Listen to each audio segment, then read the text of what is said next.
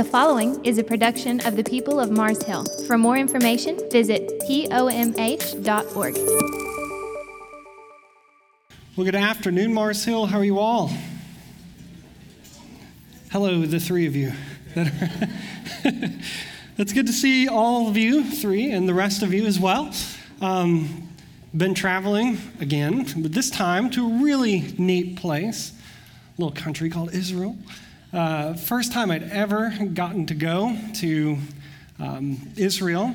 Went on a trip with an organization called Passages. We do biblical tours and we also explore the current geopolitical crisis that is occurring in that area of the world right now, specifically between Israel and Palestinian territories. Uh, but it, it, was, it was a really amazing trip. I highly recommend. We got to go to places like Jerusalem, uh, the Battle of Elah, where David and Goliath fought, up to Galilee, and Capernaum, Tiberias, the places where Jesus did most of his ministry. Uh, and it was almost too much to take in. You really don't know how touched you've been by a place until you've returned. And so, for the past week and a half or so, been trying to decompress and go back through the Gospels and Scripture and read, like, oh, I was there. This is a really, really neat opportunity. Uh, and, and the Lord taught me a lot of things when I was there. Uh, one of them in particular I wanted to share with you because I thought that, that you, would, you would want to hear this. Um, wherever we went in Israel, whether it was in the old city of Jerusalem or down near Gaza or up where Caesarea Philippi used to be in the Galilee region, today the Golan Heights, there was one thing that kept appearing, and that was cats. There are cats everywhere in Israel.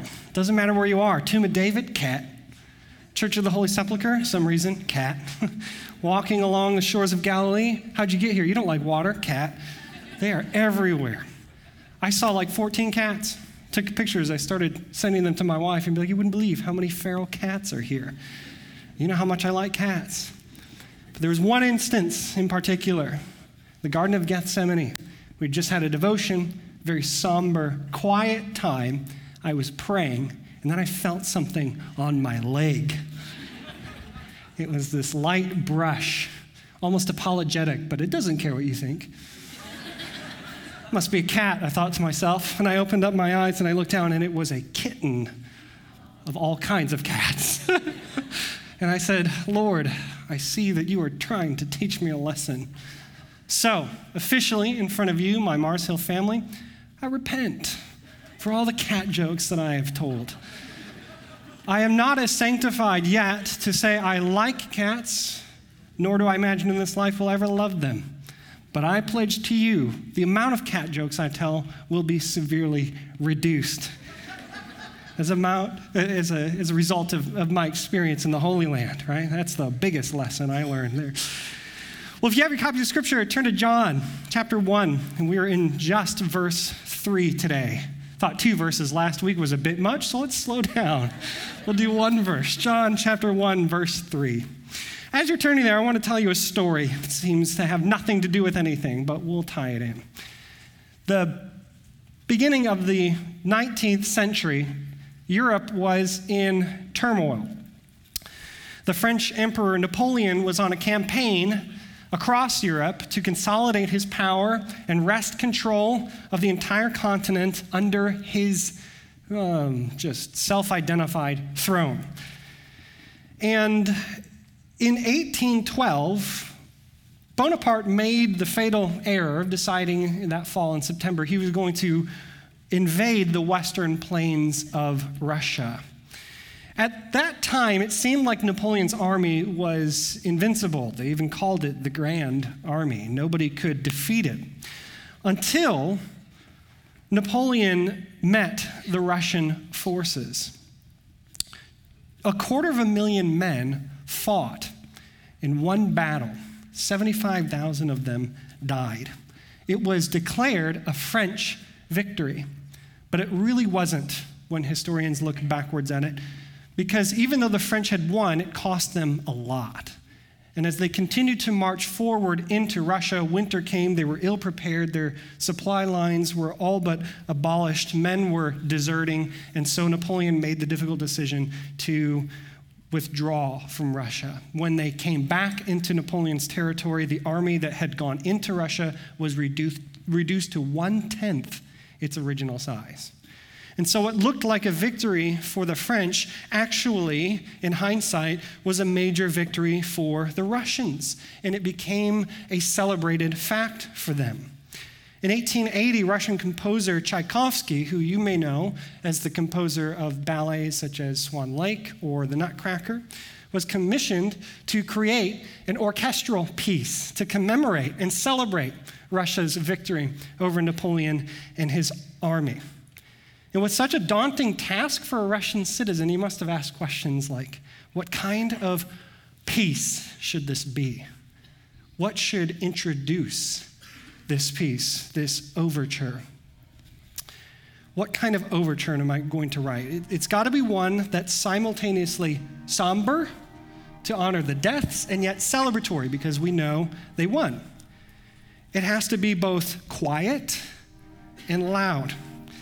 It has to be one that's shocking, a victory anthem at the mystery of the Russian victory, the sadness of the loss, and the joy that comes with being the victor. It's one that is going to introduce a story that everybody already knows and has the entire story compacted into it. This overture, this introduction, the story before the story itself, we know as the 1812 overture. Who has heard the 1812 overture? It begins very slow with strings. We heard them a little bit there before, in a very somber tone. And yet, its ending is anything but slow and calm, right? It's this big, lots of brass, lots of noise, lots of chimes. Sounds like they took garbage cans and dumped them. And then this part, we all know this part, right? They even had cannons, for goodness sake. And there's one story where an orchestra performed this piece and then allowed the cannon fires to, to blow, but they were loaded and caught the opera house on fire. Um, that's what happens when you have cannons in your percussion section, right? It's the pre story that tells the story. And it's meant to shock and it's meant to, to awe us. It's a fanfare. Commentary after commentary, as we've been preparing for John, has been telling us that John's first 18 verses are a prologue, an introduction, information you ought to know before you read the rest of the gospel. But I've come to be convinced that these 18 verses are not a mere prologue, they're an overture. One that has more in common with Tchaikovsky's 1812 overture than it does with the introduction of Morgan Freeman in a movie, right? Here, in these first 18 verses of John, we learn that God exists. God has a son. God's Son is with God. God's Son is God. God's Son created all things. God's Son came into the things that He created. God's creation did not recognize its Creator. Faith in God gives life, and that life does not come from our own volition, but from the very will of God. Theology, philosophy, origins, cosmology, salvation, the relationship of human will, and divine sovereignty are all wrapped up in 18 verses of an incredible, loud, and yet solemn overture to the beginning of John's gospel. John's words are simultaneously somber and celebratory. They are somber when we read things like, the world didn't recognize its creator. But it's also celebratory when it says things like, all who believed in him were given life.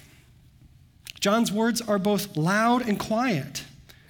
In the beginning, makes us think back to the proclamation of God at creation, and yet quietly tells us the word incarnated into flesh. And from the other stories we know, that's a very humbling thing that God the Son did through the Virgin Mary in a small backwoods town called Bethlehem.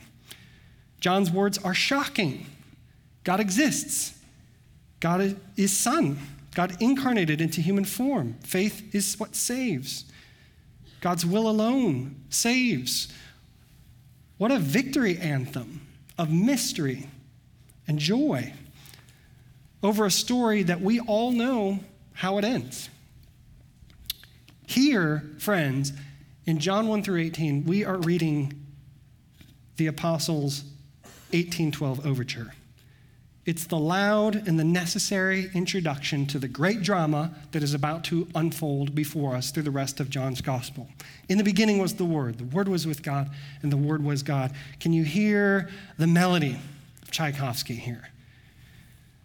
He was in the beginning with the Word, the punch of Tchaikovsky's cannons, undermining or underlining the point that John has just made. And now, today, we come to the next phrase in this musical piece.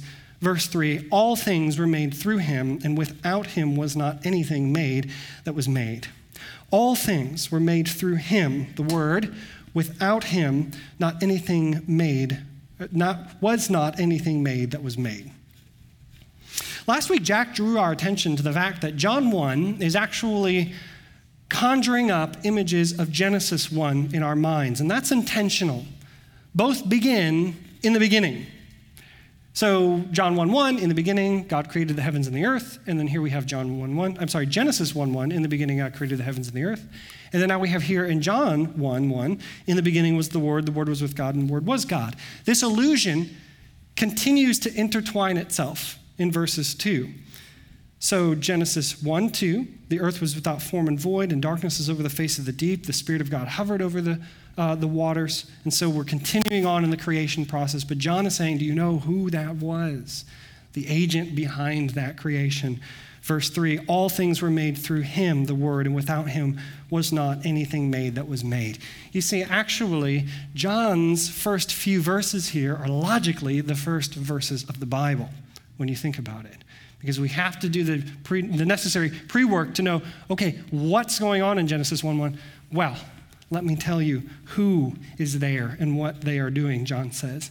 Do you see in these verses that John is weaving together two themes in this overture that he's writing? He's blending previously well known truth about who created the cosmos with newly revealed information through the revelation of Christ about who God is in his creative act. It's not like watching Wizard of Oz with Pink Floyd's Dark Side of the Moon over it, right? This is intentional. I, I so confession, I watched that this week. It's crazy. I was too young to appreciate the fear in my father's eyes when his friend told him about it. And I remember watching him do it. Like, why is he listening to that record and watching that boring movie? So I was a little boy when he was doing it. But man, that's, that's creepy. Google it. It's weird. That's, that's not what John has in mind here. That's a, that's a coincidence, right? John means for you to watch the creation account with the album of the Word as God playing in your ears the word, the logos, the eternal creative force of fate for the Greeks, and the divine authoritative voice of Yahweh to the Jews. This logos is this power that is personal. And this logos is a creative force. All things were made through him, and without him was not anything made that was made. This sentence is, in essence, a reinforcement and a clarification for the point that John had previously made in verses 1 and 2. In verses 1 and 2, he declares that the Word is God and with God at the same time. That's a difficult mystery for people to accept, and it would have been very difficult for people in John's day to accept it as well. To the Jew, they would have read these first two verses and thought, impossible, because we know God is one. Therefore, the Word can be with God, but there's no way the Word can be God. But then, if a Greek picks this up and looks at it and says, well, that's impossible because the Logos is everything. Therefore, the Word can be God, but he also can't be with God. Disagreement on opposite sides of the same coin. Surely, it's one or the other heads or tails, God or with God. It can't be both at the same time. Throughout church history, it shouldn't surprise you to know Christianity itself has struggled with reconciling what John means here that the Word is with God and the Word is God. And we fall in the either or temptation as well. We're not immune to that confusion. Famously, there was a third century renegade priest named Arius who argued that the Word was not God. Uh, that's Arius on the left in that picture. The Word is divine, he said, but he's certainly not God. So I'll grant there's something very special about the Word, but he's not God himself. In fact, Arius argued the Word was the first thing that God created. And then, through the Word, God created all other things. And he came up with songs for people to sing, to, to memorize his theology. And one of the song's lines went something like this There was a time when the Son was not. So there's a melody that people would sing on the streets. Well, in this picture is actually St. Nicholas. Yeah, you didn't think he looked like that, did you? It's like, where's Rudolph? It gets better. Because St. Nicholas is not touching Arius's face as a friend would embrace another friend, he's punching him. Yeah, that's right. St. Nicholas punching a heretic. Bet you didn't think you'd ever see that before, right? This is why this is one of my favorite frescoes uh, in Turkey. This event, if we back out and look at the larger picture, is depicting what happens next after Arius begins to convince people that Jesus is created. They call together the First Council of Nicaea. And after a lot of debate, the church sided with the mystery of Scripture rather than the flawed logic of humanity. Why? Well, because Scripture is abundantly clear that the Father and Son are mysteriously one. You can't argue with what is being told to us. But we're so uncomfortable with mystery, surely it has to be one or the other. No. Faith and Scripture and our logic are good friends. Let them be. But second, because we're so uncomfortable with mystery, we try to offer some kind of logical answer, but our logic often fails us, as it did with Arius in this day. So, one of the ways you could contend with Arius is to ask him the question how can there be a time when the Son was not if the Son stands outside of creation, which you believe, Arius, in which time itself is created? Right? Well, we think of creation as just typically the material, right? The physical things around us. Some of us might think, well, it's also the spiritual, right? Angels? Yes. But very few of us think of creation as the very laws that govern matter itself time. So when we're talking about creation, we're also talking about time. So if both the Father and the Son existed before time, and time itself is a creation, the Father and the Son are timeless. And it's meaningless to say something like, there was a time when the Son was not. It's impossible, right? So Arius and his teaching, Arianism, was classified as heresy, and for some reason, St. Nicholas punched him in the face. Well, why the history lesson, right? That seems like we solved that years ago. Thank you, Santa Claus. Uh, no, Actually, this heresy continues to exist today. It exists within the church, without the church. But you've probably encountered contemporary Arian thoughts about Christ through the Jehovah's Witness movement. The leaders of the Jehovah's Witness movement think it's foolish to believe in the Trinity and the fact that Christ was truly God and truly man. They'll argue the Trinity is from pagan influence. And Christ is truly God and truly man can't be because it doesn't make any sense. Doesn't it make more sense that God created the Word? And so, the official position of the organization and what they teach their people is that Christ was created, He's the first thing that was created, He's an archangel, a God, a lowercase g God, and God used Christ to create all other things. Well, that's interesting. So, how do Jehovah's Witness leaders justify that in teaching that to their people? Because John 1 1 is pretty clear, isn't it? Now, here's the thing they don't explain it, they change it. Because if you were to look at John 1 1 in the vast majority of English translations, it reads something to the effect of In the beginning was the Word, the Word was with God, the Word was God. But the Jehovah's Witness organization has created a translation that meets their theology.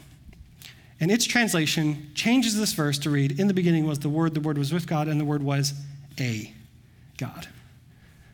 My, how one letter changes the meaning of the entire gospel.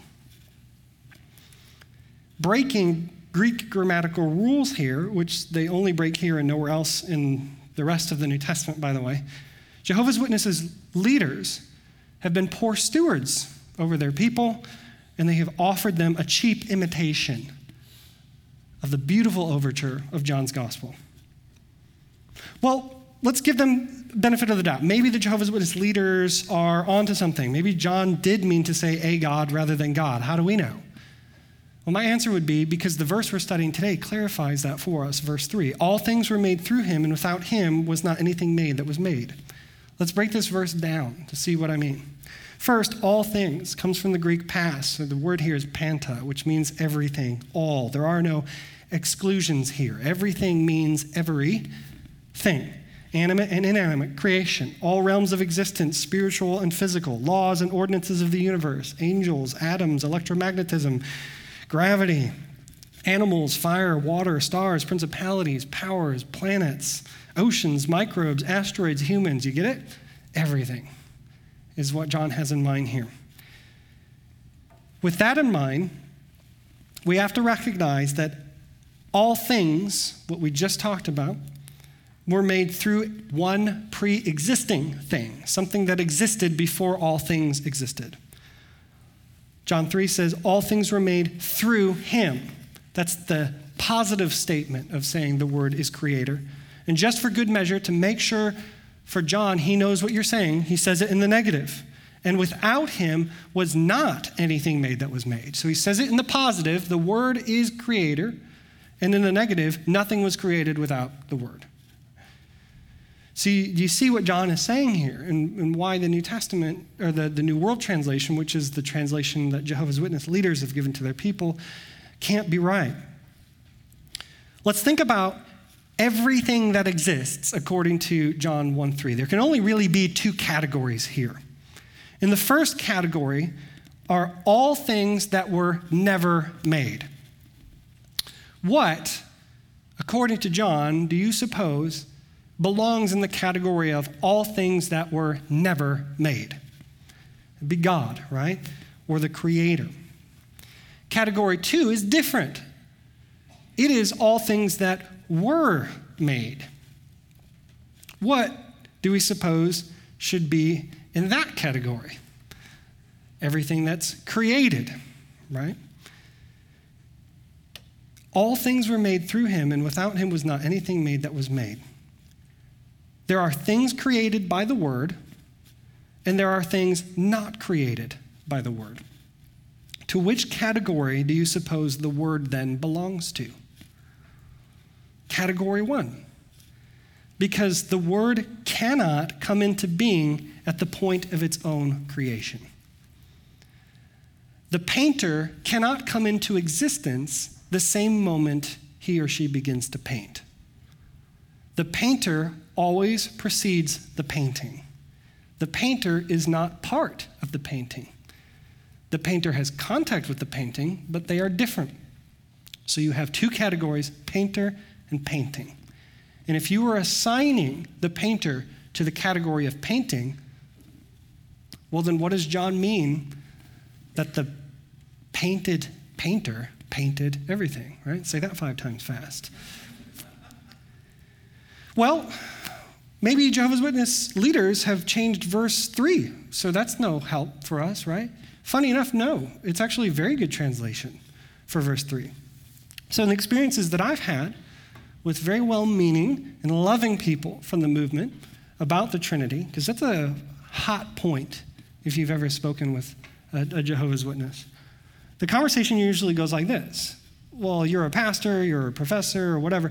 Do you believe in the Trinity? I said, well, yes, of course I do. I said, well, do you know that Scripture doesn't support that? And I said, oh, well, I think it does. They say, well, where do you think it supports that? And I'll say, well, I think the first chapter of John does.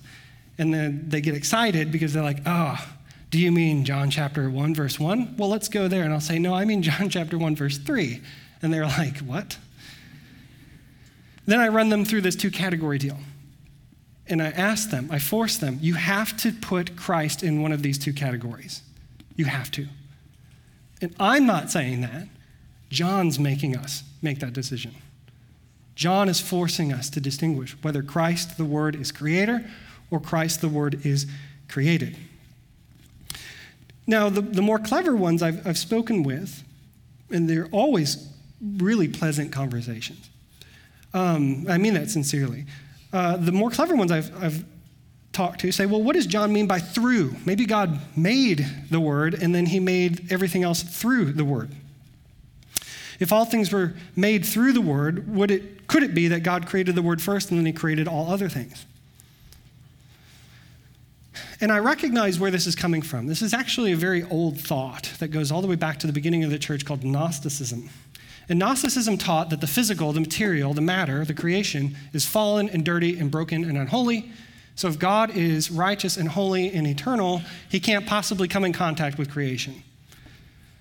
God desires to create matter, but he can't bear to touch it.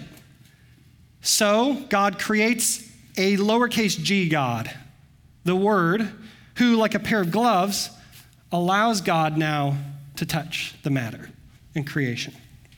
That's where that impulse is coming from. It's a very old thought.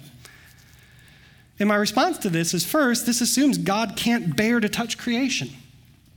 But we know that's not true because in the very first chapters of Scripture, we find God walking in the cool of the garden with the image bearers he's just created. He speaks forth, recruiting a prophet named Moses from a burning bush. And he chooses to dwell with his people, the Israelites, in tabernacle and in temple. So it cannot be that God is allergic to matter. He called it very good. Secondly, ironically, even though when Jehovah's Witnesses say this, they're attempting to defend God from pollution, which is an admirable thing, their position is actually lessening God's lordship. So it's an ironic twist of fate for them, unfortunately. You see, if God needs something to interact with creation, then he's dependent on his own creation,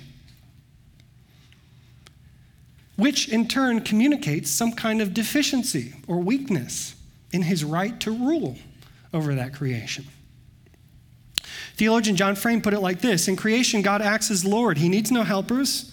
He needs not fear the creation will somehow harm him. He cannot be confused with the world, for it does not emanate from his essence, but has its own distinct nature. He controls all, interprets all, and thereby enters into an intimate relationship with his world.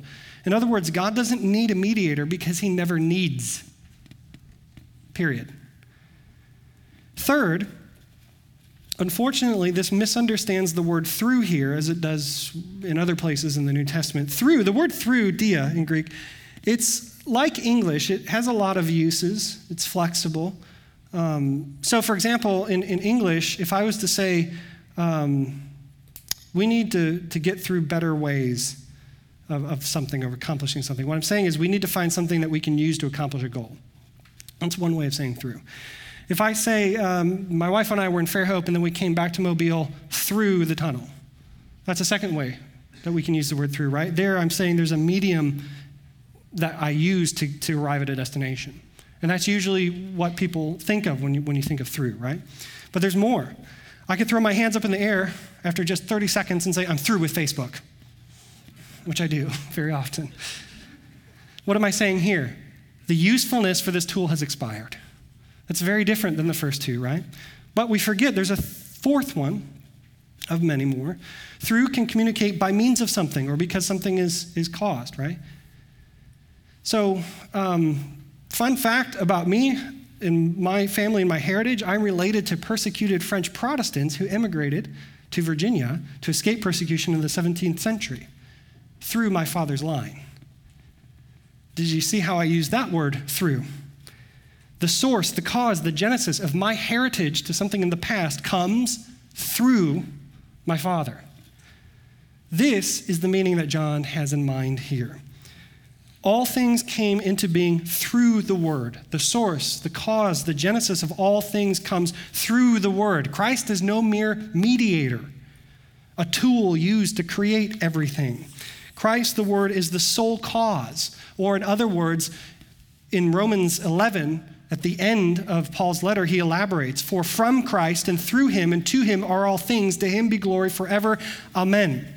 From him, the source, through him, the cause, to him, the purpose. John is not depicting Christ here as some kind of mediator between God and matter. He's not merely a pair of gloves that God is donning so that he can touch creation. Rather, John is saying that Christ himself is the agent that caused all things to exist. As Paul says, He is the one Lord Jesus Christ through whom are all things and through whom we exist. And the author of Hebrews likewise says, In these last days, God spoke to us by His Son, whom He appointed the heir of all things, through whom also He created the world. So this isn't just John saying this. This is the same song that the entire chorus of the New Testament is singing and reflecting on the encounter they had with the Lord. So, what's the big deal, right? What's up with seminary guy today? like, why we got to talk about all this theology and stuff? Isn't this just semantics? Like, who cares if I think Jesus is created? I'm glad you asked. First, we are bucking against the authority of Scripture if we deny the divinity of Christ. And if we buck the authority of Scripture in mystery, what do you think we're going to do when it comes to things we don't like? About it. Second, we lose Christ as the image of God. For Christ cannot be the exact imprint of God's nature, as Hebrews tells us, without being God himself. I look a lot like my dad. We sound alike. We have the same stupid sense of humor. So if you look at me and you knew him, you'd be like, man, there's a connection.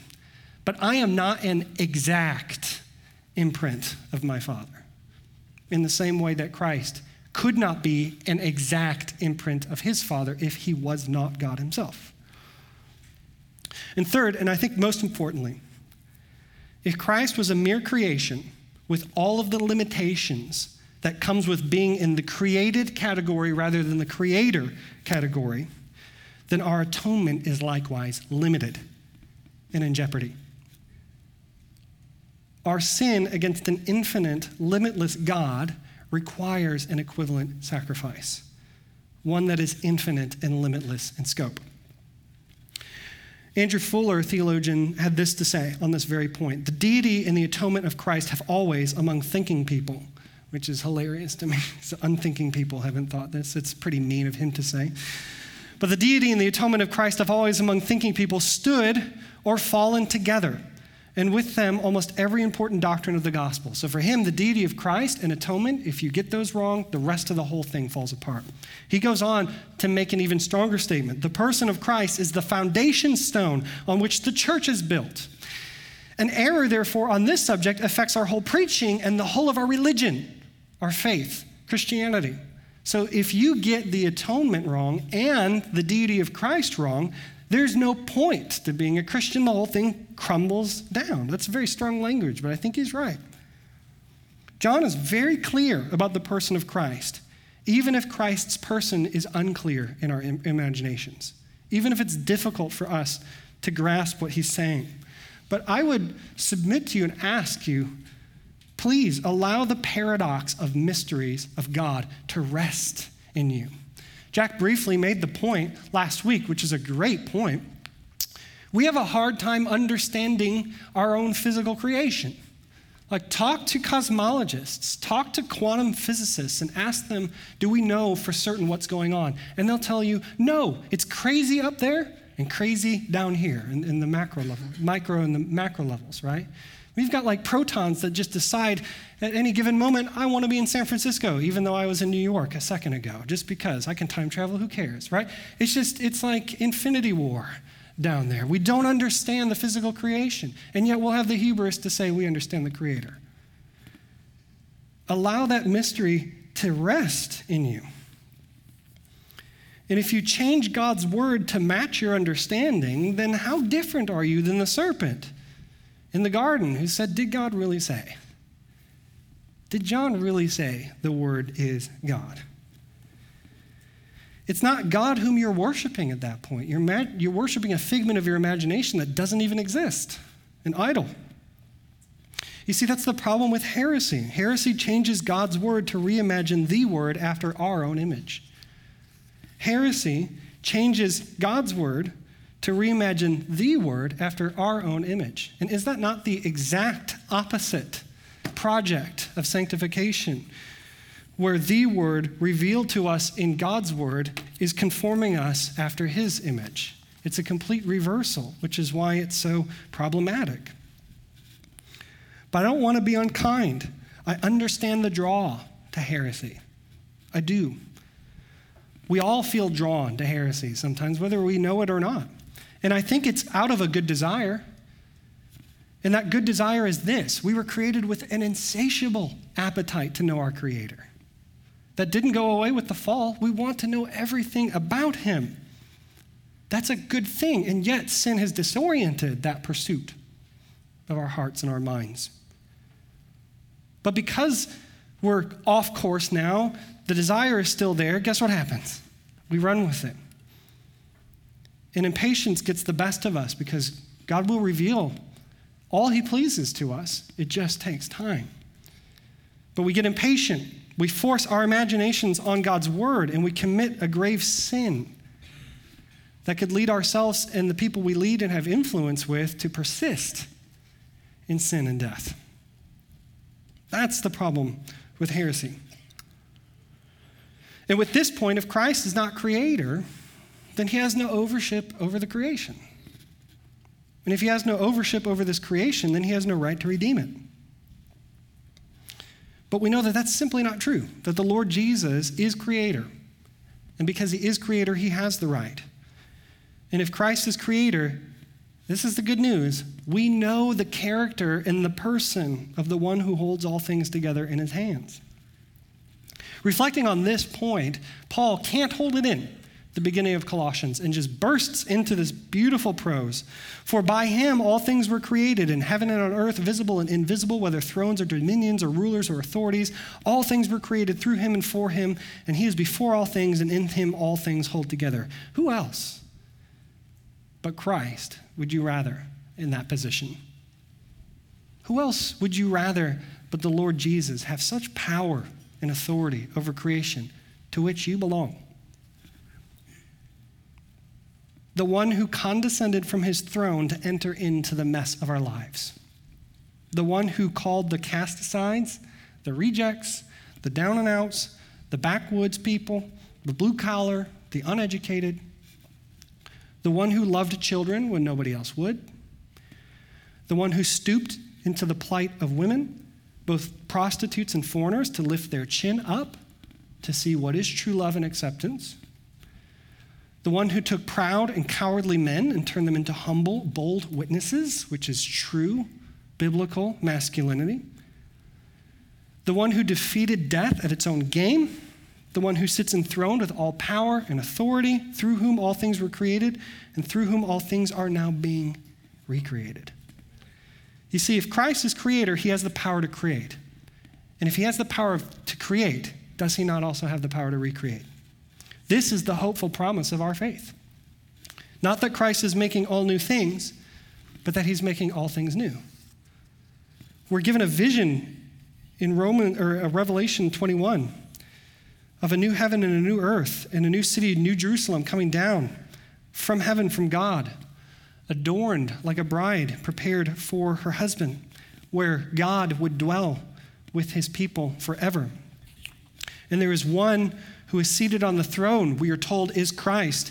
And he says declaratively to the universe Behold, I am making all things new.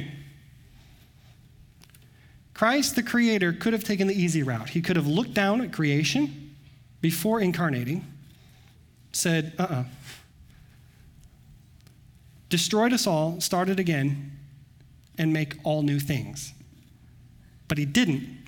Christ looked at us in our pitiful and selfish and sinful state, and he took the hard way through death on a cross to make all things new. There's a difference, right? There's a big difference between making all new things and making all things new. And his project of making all things new includes us. That by faith in the faithfulness of Christ and his decision to take the hard way, we are promised a newness that can only come from the power and authority of Christ to recreate us. And with this recreation comes a blessing to conquer sin. The vision continues on in Revelation 21 in verse 7. The one who conquers will have this heritage, and I will be his God, and he will be my son. Sonship there is language that includes inheritance. But without this recreation comes the curse of being conquered by sin. The very next verse. But as for the cowardly, the faithless, detestable, murderers, sexually immoral, sorcerers, idolaters, and all liars, their portion will be the lake that burns with fire and sulfur, which is the second death. So Paul commands us in Colossians 3:10, put on the new self. Strive in the Holy Spirit on a journey towards the heritage that you have been given by grace alone. Put on the new self, which is being renewed in knowledge after the image of what? Its creator. Why? Because by faith, the old self is dead, the new self is alive. The new self is the one that will receive this heritage. Paul reminds us you were dead in trespasses and sins in which you once walked, carrying out the desires of body and mind, and were by nature children of wrath like the rest of mankind. But those beautiful words in Scripture, this promise, but God, being rich in mercy because of the great love with which He loved us, made us alive together in Christ. We were dead, now we're alive. The old life is dead, the new life is alive. So put on the new self, which is being renewed in knowledge after the image of its creator. This is so important to grasp in relationship to Christ as creator. Because so many of us struggle to put on the new self, myself included. The old self constantly calls us to its grave. It's lonely there and jealous of the life you have. And so your old life, like a zombie, calls you. And it's like a petulant child that can't stand to be alone and ignored. So it's constantly jumping in front of you and your past sin feels more like a condemning present. And in those moments, we despair, but we shouldn't. Because Christ, as creator, has not called us to have been holy, he called us to be holy. Christ has not called us to have been holy, he has called us to be holy. Because his creation fell, he took the hard way, he's redeeming it, and He is recreating us through the power of the Holy Spirit now. Let Christ, your recreating Creator, work on you, in you, and for you.